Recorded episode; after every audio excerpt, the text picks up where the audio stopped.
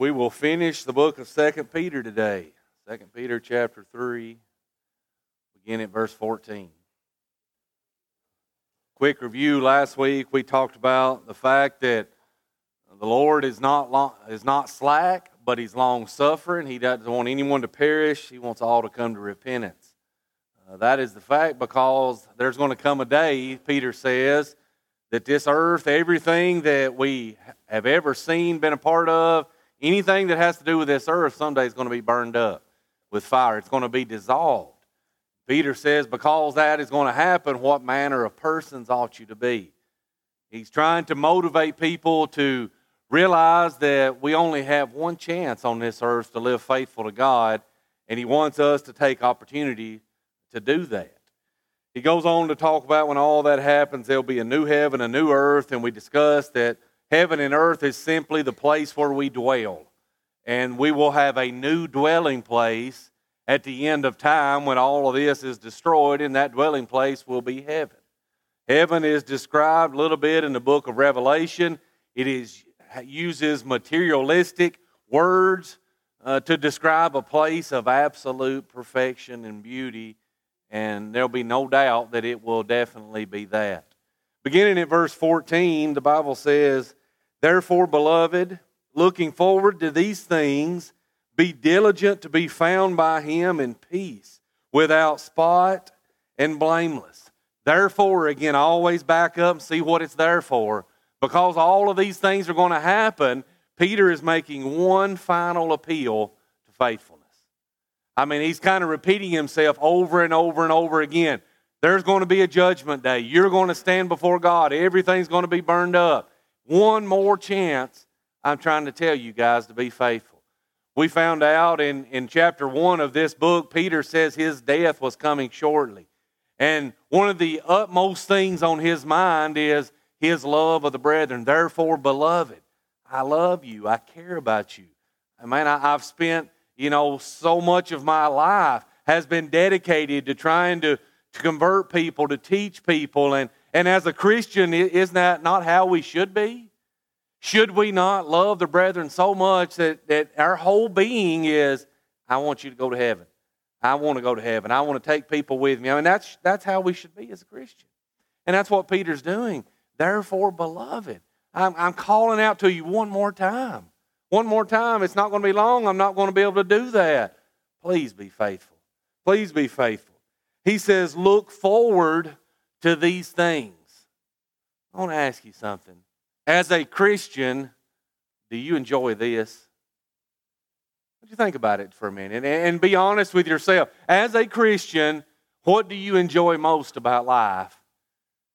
If it's not Christianity, if it's not fellowship with your brethren, if it's not praising God, if it's not doing good, are we going to enjoy heaven? You ever thought about that? He says you need to, as a Christian, be a person that looks forward to these things. You're, you're anxious to get there. You can't wait to be there. You long for heaven. Do we, do we do that? You see, sometimes I'm not sure that, that we truly enjoy Christianity.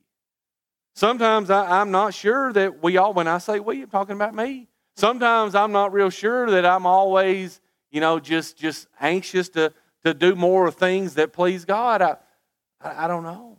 You see, sometimes our mindset is mixed up. Sometimes our priorities are backwards and, and all this. Peter says, as Christians, we should look forward to it. We should long for that day. We should love to be together.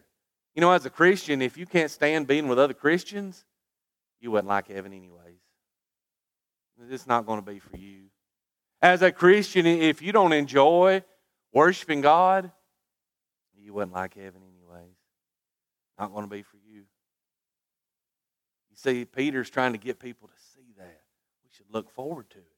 And if it's something I look forward to, it's something I love to do. And again, that might be something we need to work on as Christians. He says, Since I look forward to these things, I've got to be diligent. Diligent means to be most serious about something. It means that I am taking whatever it is in my life that I'm diligent about, and, and, and no doubt we are diligent about many things, aren't we? We are diligent about a lot of different things. I'm diligent about my work. I take it very seriously. I want to do as well as I can. But what about my Christianity? You see, sometimes I get, I'm talking about me, sometimes I get those priorities mixed up. Sometimes I'm very diligent about my work. Sometimes I'm a little lax on other things. Need to work on that. Peter says, therefore, since all of those things are going to happen, the world's going to be burned up, you're going to stand before God. He says, you better be diligent. He says, you better take it serious. He said he's making that one final appeal. And he's shooting straight. He's not sugarcoating anything. He says, it's going to happen. You better be serious about it. He says, You better strive. The word means to strive with all of our being. Strive with all of your being. To be found in Him, he says, without spot and blameless. We need to be found by Him when He comes back and He calls us to meet Him in the air. Those of us that are Christians, I hope we meet Him in the air, every one of us. Because if we don't meet him in the air, we're in trouble. We're in trouble.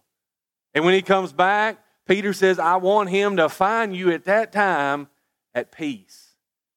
At peace. At peace with God, most definitely, right? And that's what the, the sacrifice of Jesus did. It made atonement between us and God. Atonement means at one, at one between us and God. I hope every person in here is at peace with God right now. And the only way you can be at peace with God is you have to have the blood of Christ applied to you on a continual basis. So therefore, you've got to be walking in that light on a continual basis. But also, we've got to be at peace with our fellow man. Romans chapter 12, verse 18 As much as life within you, live peaceably with all men. When he comes back, he wants to find us at peace. And I hope we're living like that. He says you've got to be diligent to do that, though. It's not easy to be at peace with God, is it? The world, it pulls at us. It's not easy to be at peace with our fellow man. You know, we've got 400 people here in this congregation. It's not easy to be at peace with 400 people, is it? It's not. We've all got differences of opinions, and sometimes we think our opinions are better than others, and, and it's, it, it's hard to be at peace. Peter says you better be diligent to be at peace. Better be diligent. He says, Be diligent to be found without spot. Without spot. James 1.27 says, Pure and undefiled religion before God the Father is this to visit the, those widows and, and the orphans and to keep oneself unspotted from the world. That is a difficult thing to do. Difficult thing. Romans 12, verse 2 says, Be not conformed to this world, but be ye transformed by the renewing of your mind that you may prove what is that good, acceptable, perfect will of God. Don't be conformed to the world. Be unspotted from the world in essence. Every one of us, we live in the world, don't we? Or from time to time, are we influenced by the world? There's no doubt in my mind. At time to time, every person in here is influenced by the world. It's hard to remain unspotted. And that's why he says you got to be diligent to do this. This is something you've got to strive to do. It doesn't just come naturally, it, it, it's, it's a difficult thing. He says, I want you to be found without spot. You know those false teachers that we've talked about in, in chapter 2 and, and, and also in the book of Jude? They were described as spots in their love feasts, spots in their fellowship with one another, those false teachers. He says, I, I don't want you to be a spot. I don't want you to be something that, that, that is causing a rift. In fact, in uh, Ephesians 5, he's going to present this church, God's church, the Lord's church, to God without spot and without blemish. He's going to wash it with water by the word, and he does that at baptism and continually by his blood. When we live faithful to him, we want to be without spot. Peter also says we want to also be blameless. Blameless. Don't you think about that? Blameless means to be without censure, and censure is a strong disapproval. Peter says we need to be found blameless. You know, that's qualification of an elder, right? It is. But Peter says every Christian should be blameless. We should strive to live our lives without disapproval from others, especially without disapproval from God. And again, that's something we've got to be diligent to do. It doesn't come easily, it's a difficult thing. If I don't hurry up, we'll never finish this book. Verse 15. He says, And consider the long suffering of our Lord is salvation, as also our beloved brother Paul, according to the wisdom given to him, has written unto you. He says again, reminding them the same thing he said in verse number 9 Consider that the long suffering of our Lord is salvation. It's the same thing as the Lord's not slack concerning his promise, as some men count slackness, but his long suffering toward us. He says, again, there were people in chapter 3 that he's dealing with that said the Lord's not coming back. He's reminding them one last time. It's not because he's lazy, it's not because he's forgotten, it's because he wants people to have salvation. He wants as many people as possible to go to heaven and live with Him. Remember, Ezekiel says the Lord does not delight in the death of the wicked, but He wants everybody to repent. Peter's reminding them that one last time. And then he goes on to say, is also our beloved brother Paul. I want you to think about this for a minute. Why would Peter go back and refer to Paul? Had there been some division in the past, some, some maybe almost headbutting between he and Paul? There was a time, and maybe it had nothing to do with them too, but in 1 Corinthians chapter 1, especially in verse 12, there were people that wanted to hold to one or the other, right?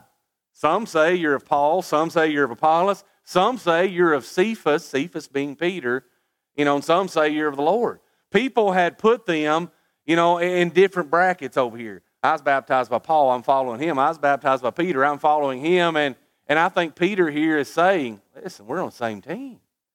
There, there's no division, there's no uh, competition, there's none of that. In fact, I want you to understand Paul is a beloved brother. We're equal. Galatians 3, verse 28, we're all one in Christ. No big I and little you in any of that.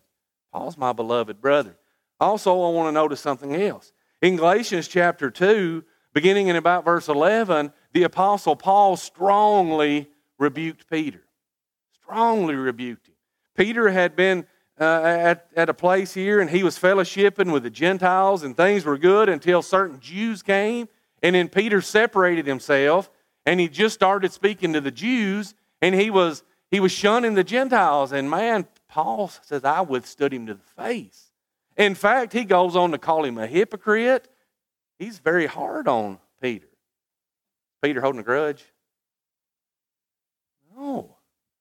No. And we need to learn that as Christians from time to time in our lives. If we, if we find each other in sin, what are we supposed to do? Galatians 6, verse 1 Brethren, if a man be overtaken in a fault, you which are spiritual, restore such one in the spirit of meekness, consider thyself, lest thou also be tempted. Paul said, if you find a brother in a fault, you talk to him about it. Jesus said, Matthew 18, 15 through 18, if somebody sins against you go tell him about it. Why? Because you want to show him how much better you are than him? No. Is that why Paul did it? No. Paul did it because he loved Peter and he loved his soul. And Peter had the right attitude, he accepted it as such. And as Christians, we need to do that as well. We need to be our brother's keeper. You know, when Cain killed Abel and, and the Lord come and asked Cain, Where's your brother? he made a sarcastic, smart aleck, what I would say, comment. Am I my brother's keeper? I'm going to tell you something. Every person in here that's Christian, you're your brother's keeper. Or at least you should be. You should look out for each other. I think Peter here is showing his appreciation to Paul. Paul called him out when he was wrong. Listen, that, that's, what, that's what I want as a Christian. If you see me going down the wrong path, by all means, call me out on it. Call me out on it. Because that's the only way I'll ever be better. That's it. If I don't hear a sermon from time to time that stomps on my toes, I will never be better. I need things in my life to hold me accountable. And, and Peter understood that. And he called Paul his beloved brother. He appreciated him so much because he was willing to stand up for what was right, even when it was difficult. He says, Paul had wisdom that was given him. Peter's telling us here that Paul is writing by inspiration. It wasn't worldly wisdom, and, and, and Paul himself made that claim in, in, the book of 1 Corinthians, especially chapter 2. He says, I, I don't speak in worldly wisdom. I don't do that. He says, I just preach Jesus Christ and Him crucified. I, I just preach what I'm given. And he says, He's written to you. He's written to you. Paul had written his epistles, and they were being circulated amongst the exact same group of people. And, they were saying the same things. I, want you to think about that. Verse 16 as also in all his epistles, speaking in them of these things, in which are some hard to be understood, which untaught and unstable people twist to their own destruction, as they do also the rest of the scriptures. He says all of Paul's epistles are inspired. They're inspired. And he says, in those, he's saying the same things that I said. Same things. Isn't it wonderful when, when you've got preachers that can work together and they teach the same things? How would it work here at Willow Avenue if Don and I t- teach something different? How's that going to work? Well, what if I'm teaching something up here and Chase is back there in class and he's teaching something totally different? How's that going to work? It's not going to work, is it? In order for this thing to work, you've got to teach the same things. All these times that I've been to India and, and my father in law Jack's been to India, why is there such success? Because those preachers there, they go about and they teach and they teach. And we go over there and we teach the exact same thing, and it confirms what they have already heard. And people, they realize it's the truth. And they want to accept that truth and obey the gospel. And, and Peter here is commending Paul. He told you the same things. You've read his epistles, they've been circulated. You've heard them read whenever you got together. All of these things, they're the same things. He says, but some of those things are hard to be understood. I want you to think about just for a second. If Peter says some of those things Paul wrote about is hard to be understood, think maybe some of them maybe a little hard for us to understand. What does it mean that it's hard to understand? I think we can take that in different ways. But I want you to tell you something that it's not. Certain religions, certain denominations, they will teach that the common person doesn't need to read the Bible. Why? Too hard to be understood. Can't understand it, so you've got to have someone that is called by God, someone that can stand up before you and they can explain exactly what it means. Is that what Peter's saying? Not in any shape, form, or fashion. But did Paul write some difficult things? Yeah. He did write some difficult things. But none of those things that are difficult has to do or pertains with my salvation, does it? Did Paul make it difficult when it came to how to become a Christian? No, not at all. Did, did Paul make it difficult when it came to how to live just a day to day practical Christian life? Did he make that difficult? No. But are there some things that are difficult? Yes. Yes. In 2 Thessalonians chapter 2, Paul wrote about a coming apostasy that was already at work, and he talks about a man of sin. And he goes on and he describes a lot of things about this man of sin. Is that a deep subject? That's a deep subject. To me, it is. I'm not, I'm not very smart. That's a deep, deep subject. And it's hard sometimes to grasp what all of those things mean and apply it correctly to who it is. 1 Corinthians chapter 15, verse 29, the Apostle Paul talks about baptism for the dead. Is that kind of a deep, difficult subject? Yeah, because we don't really have anything else about it. And, and Paul's bringing this thing up that these people were a part of or taking part of at this time because of some idea, we don't really have a whole lot to go with it. 1 Corinthians chapter 15, beginning in verse 23, talks about the end of Christ's reign as mediator. And at the end, he's going to deliver up the kingdom and, and all of those things. And that is a deep. And that's hard to really wrap our mind around and completely grasp. Go on in 1 Corinthians 15 a little further. He talks about the resurrection and, and we're going to be changed in a moment, in a twinkling of an eye. And I understand that, but that's hard to wrap my mind around, isn't it? It's hard to wrap my mind around that just like that, this mortal will put on immortality. That's, that's difficult to understand. Never experienced that before, right? It's difficult to kind of grasp. Maybe exactly where he's going with that. Romans chapter 8 talks about in the latter part the whole creation groans together uh, for, for the coming of the Lord and all of that. That's kind of difficult. That's hard. Romans chapter 8, when it talks about the Spirit helps in our infirmities, that's a deep, deep subject. And sometimes it's hard for us to grasp all of that because our minds are so finite. So Paul wrote some difficult things. And we're going to finish 2 Peter today, but I'm going to take the next few weeks and we may talk about some of these things that he's dealing with right here. Some of these things that people twist. But then there's a lot of things in the Bible that people claim to be hard to be understood. And they do that for a purpose that Peter tells us. He says some people, they like to twist it. Why do they do that? Somebody tell me, why do people twist Scripture? So they can do what they want to. That's a big one. Sometimes the, the people, they already have their mind made up before they get to Scripture, so therefore they will pull out of Scripture what they need to make it go hand in hand with what they already believe. Yeah, they do that. He says the people that do this, they're unlearned.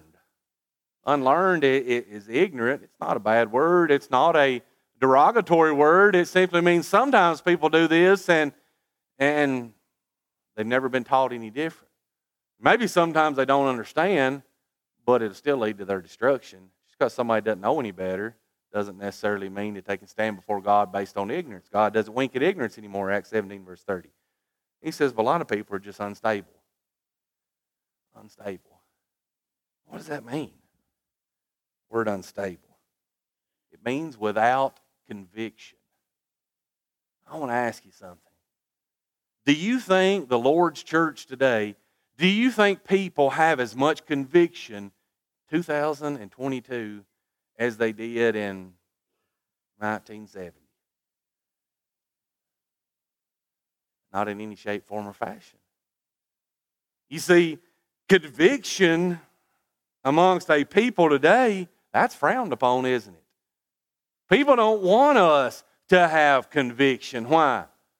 Because ultimately, we live in a society, anything and everything goes. Right? I was getting ready this morning, and I guess my wife had the news on, and it was talking about this whole Supreme Court Roe versus Wade. And people are saying they don't need to change that. That's the foundational principles of our country and all of this. And I'm thinking, where in the world does people get that? They don't have any convictions anymore. People don't think you can say abortion's wrong anymore because ultimately everybody's okay in whatever they want to do. And even that has spilled into the church. People today have that community church ideology. We can't condemn anybody. We can't, we can't condemn anything anybody does, and, and we just want to be unified in diversity. Dan sent an article to us just this week, and that's what it was about. This whole idea of just anything goes. And we need to be unified no matter what you believe, no matter what you practice. Is that Bible? Ephesians 4, verse 3 says, Endeavor to keep the unity of the Spirit in the bond of peace. As Christians, I've got to fight for unity of the Spirit. The Spirit is the revealed Word of God. God's way is final, absolute, and as a Christian, I'm to stand upon that. And that means I got to have some convictions. And when we have convictions, sometimes people are offended, right? I mean, if we're going to be honest, that's true. When we stand on our convictions, people are offended. And they get upset. And they don't like it. And they call us a hate group and they belittle us and they do everything else under the sun. And that's kind of just a bad word today. But you see, I'm afraid the church is not growing like she should because people don't have convictions. Shame on us for not having convictions. You see, what happens is congregations of the Lord's church will not stand on their convictions, and therefore, congregation after congregation are changing. If you don't believe it, open your eyes, pull your head up out of the sand and look around. Congregations of the Lord's church are changing everywhere. And it's because of a lack of conviction. And when you have a lack of conviction, you twist the scripture. You see, Peter says not only do they twist what Paul taught, but they do it with all scripture. They twist it into whatever it is uh, that they want it to be. Ephesians 2 8 and 9. Has that scripture been twisted? Yeah. For by grace are you saved through faith, and that not of yourself. It's a gift of God, lest any man should boast. I, I debated a man one time uh, in a denomination, and, and he stood up, and it was about salvation. And he stood up and he read Ephesians 2 8 9. He says, That's it, I'm done. I mean, that's, you know, I mean, we, we went on and on back and forth for a pretty good while, but that's all he had to go on. And he didn't have a clue what Paul was even talking about. He just already had his preconceived idea and he didn't want to talk about anything else. He didn't want to talk about anything else. You see, he twisted that scripture to suit his pleasure. In Romans chapter 5, the last couple verses talks about God has enough grace for however much sin there is. Did those people even twist that in those days? Yes, Romans chapter 6, verse 1 well, shall we continue in sin that grace may abound? God forbid. Don't twist that into saying God's got plenty of grace, therefore I can live however I want to, and there's plenty of grace to cover it. Don't twist that. Don't take it too far. He says, be careful in what you do. Careful in what you do. Do people twist the next verses when it comes to baptism? Yes. Let me ask you something. Do people take the Bible and they pull out a verse that suits their pleasure. And they hold to that verse and they don't bother in any shape, form, or fashion to look at anything surrounding it to see what he's talking about. Yeah. I have had people tell me before, you said something when you were preaching whatever, wherever. I don't remember if I said it or not, but I'm thinking, I, I don't, I don't think I would have said that. But what they do is they take maybe one thing I said and they don't take any context that I said it. And what happens? They can twist my words, can't they? They can twist my words. We do the same thing with Scripture. If we don't study Scripture in the right way, and that goes back to being diligent too.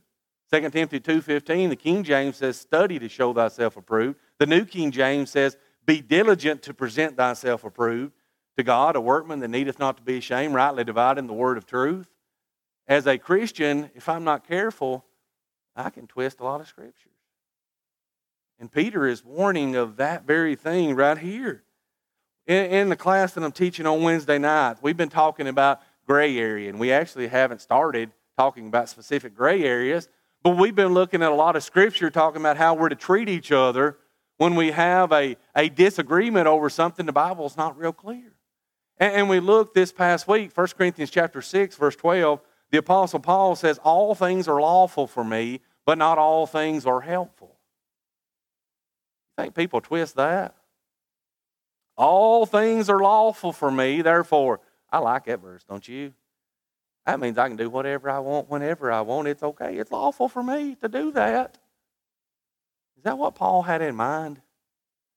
Oh, the whole context is dealing with uh, and there in chapter 6, chapter 8, chapter 10, it's continually the same thing. People are struggling uh, with holding on to Judaism and bringing some of that into Christianity. They're trying to bind some things that God has already nailed to the cross and let go. And part of that's eating meat that was sacrificed to idols. And, and there's matters of conscience. But he's not talking about everything in general. If he is, Paul contradicted everything that he said was wrong. Paul's condemned a lot of things in his writing, and then for him to go say everything's lawful, you see, if I don't take that the way it was intended, people can do just what Peter's saying. They look at things Paul said, and maybe in their mind it's hard to be understood, but it's hard to be understood sometimes because people don't want to understand. Right? You ever had somebody tell you that they didn't understand you when you know full well you were plain? Your children ever pull that on you? Well, Dad, I didn't understand what you were saying. You lying thing. You knew exactly what I was saying. You just, you didn't want to understand it. I mean, right? My son's here. I can pick on him. Uh, that happens, right? Don't, I, have done that before. I, I didn't understand. Oh, you understood. You understood. But again, preconceived ideas. We've got to be careful with that. Galatians chapter 5 stand fast in the liberty where Christ, He's made you free. Have people abused that? We, you know, in the church, we've got liberty. We've got liberties, therefore, whatever. Worship however we want to, do what we want to. Doesn't matter if you've been married 12 times. We've got liberty. None of that matters. You think people have taken what Paul said in 1 Corinthians chapter 7 and they twisted that on marriage, divorce, and remarriage into what they wanted to say? Yeah. They've done so many things. And we've got to be careful. That word twist means to change the meaning, to twist the context, to suit the purpose. And that's what people do. Peter says we've got to be careful. He says they twist the scriptures to their own destruction. I want you to think about that. If I take and I twist what God said, go back to Don's lesson this morning. What Jeroboam do? He knew where God said to worship. God was plain, right? Worship in Jerusalem. You do it on this day. What Jeroboam do? He twisted it to his own destruction. Not only did he twist it to his own destruction, he twisted it to multitudes of people that followed in the same sinfulness. Those kings that came after him, the Bible would say he did evil in the sight of the Lord and followed in the sins of Jeroboam. And that said over and over and over again because one man decided to twist Scripture. He said they twist it to their own destruction as they do also the rest of Scripture. We've got to be so careful uh, when it comes to those things. We got five minutes. We're going to do the last two verses. He says, You therefore, you therefore, as Christians, you, you're Christians, don't twist the Scriptures. Don't do that. Hold fast to what God says. Beloved, again, one more time, telling them how much you loved them. He says, Since you know this beforehand, since you know that people are going to do this, I'm warning you of things that you're going to face in this life. He says, Be careful. Be very careful. He says, Beware lest you also fall from your own steadfastness, being led away with the error of the wicked. You know people's going to twist scriptures. You know people's going to change things to suit their own pleasure, to make it what they want it to be. And I'm telling you this right now, he says, because you can fall from your own steadfastness. You can be at a place in your Christianity, and man, I mean, you're walking right down the line, you're doing the things that you need to do, and if you're not careful, somebody will pull you away from that. Max Lucado, at one time, I've told, was a faithful Christian. What happened? He's a big time name, right? What happened? Somebody pulled him away from that with some twisted scripture. And now, that's not what he is anymore. Rubel Shelly, at one time, man, I mean, he was held in high regard as a faithful Christian. What happened? Somewhere along the line, there was some twisted scripture. He fell from his own steadfastness. That can happen to any person in this assembly. Any person. Nobody is too big to fall. People can be led away with the error of the wicked. I want you to notice something else. Again, the religious world has twisted scriptures and saying once you have salvation, you can never fall from that salvation. If that's the case, why did Peter waste his breath on verse 17? Not only that, but I mean, he's, he's wrote it through the whole book. Why does the Bible talk about that so much? Beware, beware, be careful, be careful. Well, I don't want you to fall. I want you to hold true to where. Why does the Bible waste uh, ink writing if what the religious world said is true and they twist it? You can't lose it. Once your ticket's punched, I've heard that so many times. Once your ticket's punched, you got it. Doesn't matter. Why does Peter warn us? It doesn't matter why warn me. Wasting breath. You're wasting writing. He says, Don't fall. Don't fall. Don't be led away with the error of the wicked. He says, but instead grow in the grace and the knowledge of our Lord and Savior Jesus Christ. To him be the glory both now and forever. Amen. Instead of being led away by the error of the wicked, he says the best, the best thing to fight against that is to grow as a Christian and grow in God's grace. What is God's grace? That's his divine favor. Grow in favor with God. How do you grow in favor with anybody? You live pleasing to them, right? You live pleasing. People, uh, we grow in favor with one another by being what? By being pleasing. When we do good for one another, when we try to live right before each other, I grow in your favor, you grow in my favor, right? That's common sense. We're common sense people, right? He says, don't just grow in favor. He says, grow in knowledge. Grow in knowledge. I told you when we started the book of Second Peter that the whole theme of the book is knowledge. How do you fight against error? How do you get to the point where you're not going to be tricked by error?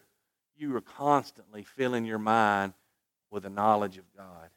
You're constantly testing the spirits, 1 John 4, verse 1. You're constantly studying to show yourself approved to God. You're a person that takes this very serious. It's something you're diligent in doing. You want to be found without spot and blameless. You want to be at peace with God, so therefore you need to know as much as possible about God. Don't let this be the only time this week that you study the Bible. Get in that book, and it will help you to be the Christian God wants you to be. He says, To Him be the glory both now and forever. As a Christian, I need to glorify God right now if I expect to be able to glorify Him throughout eternity. I appreciate your attention this morning.